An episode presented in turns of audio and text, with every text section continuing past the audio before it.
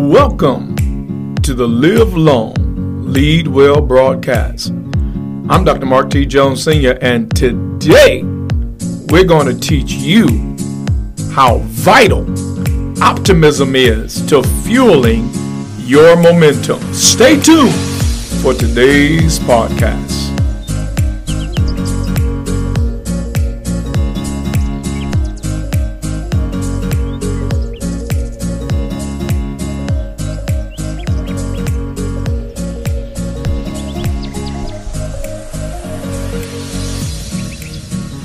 Philippians 4 13. I can do all things through Christ who strengthens me. I can do all things through Christ who strengthens me. On today's broadcast, we're going to talk about optimism, a fuel of momentum. You know, the scripture that I opened up with, Philippians 4:13, says, I can do all things through Christ, which strengtheneth me. It doesn't say I can just do anything. It says I can do anything. I can do anything, all things, everything through Christ. And that means that the things that God will empower me to do are the things that I can actually do in his name. Now, in order to understand how to garner, how to create, how to cultivate optimism, we have to really, really look at the condition of our thinking. You know, many times people deal with what I call the paralysis of analysis. Um, they get stuck in their head. And because they can't get out of this space within their head, they begin to lose their optimism, they begin to diminish their momentum, and they begin feeling a bit stuck. You see, if we're going to move on to effective living, there are several things that we must do. You know, first of all, we must recognize and recover from these negative images that we have within our mindsets. You see, there's so many of us that are living with pictures and images of past failures, and those images siphon our strength, steal our optimism, and hinder our momentum. So we've got to get rid of the deficit caused by those negative images of failure the ghosts of failures past. You know, we have to also learn that everything is about a process that we must commit to. You can't make progress without a process. You know, we need to get over the fear of pain and adversity and suffering because, quite frankly, it is only through facing adversity, enduring pain, uh, looking at the challenges headlong and moving toward them, that we're able to overcome challenges and move into a more productive and prosperous space.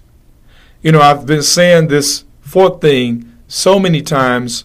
You've got to stop comparing yourself to other people.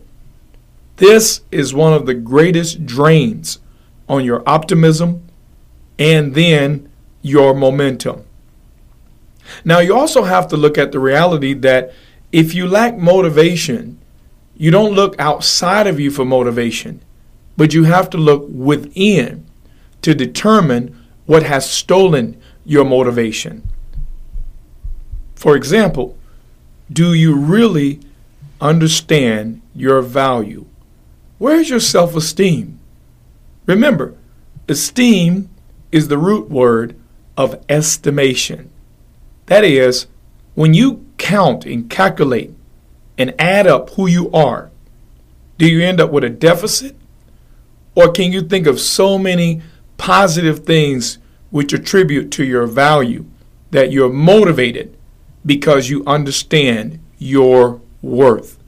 Now, I'm going to give you some practical keys to maintaining your optimism.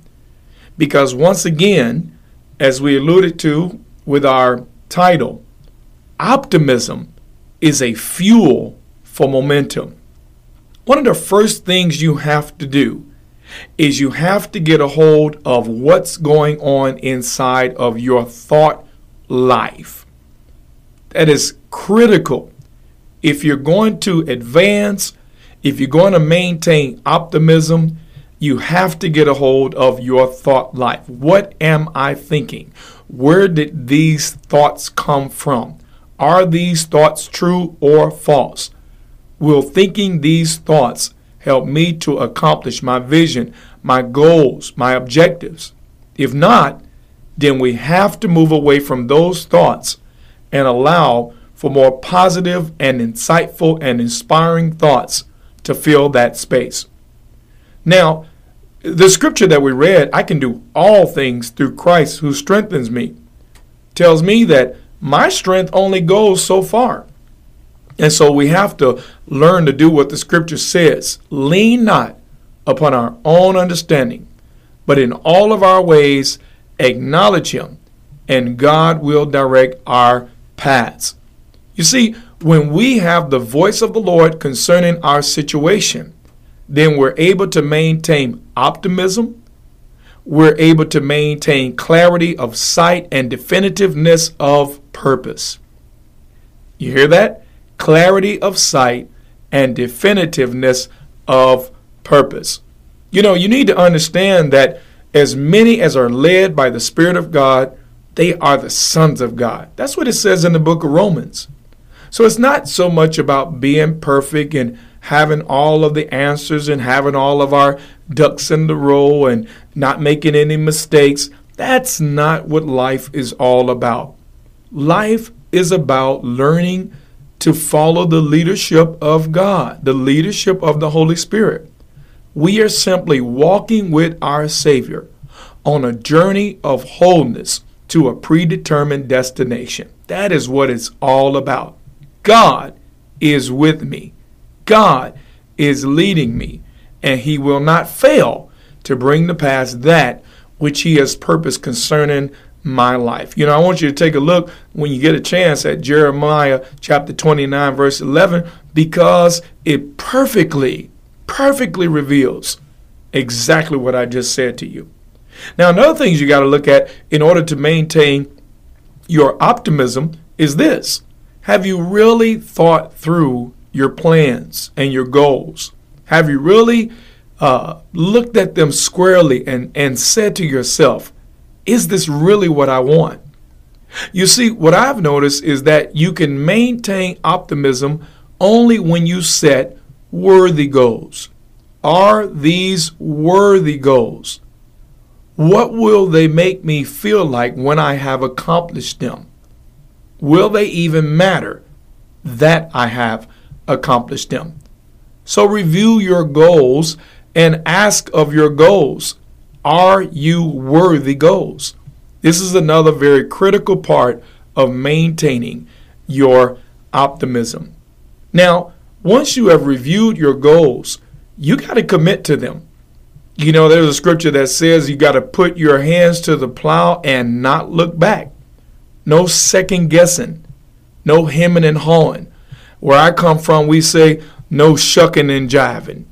You got to make sure that what you have set out to do is what you really want to accomplish. That's why it's so important from the beginning to make sure that you set worthy goals. Now, there is no exception for the reality that in order to get the car moving, you got to start the engine. And for many of us, after you have finished your planning and thinking and praying, you get into a paralysis of analysis and you never turn the ignition and start moving in the direction of what it is you prayed about. Faith without works is dead, which means after you believe God, after you hear God, you got to move on what you believe God has purposed you to do with your goals. The best way to get ahead is to get started.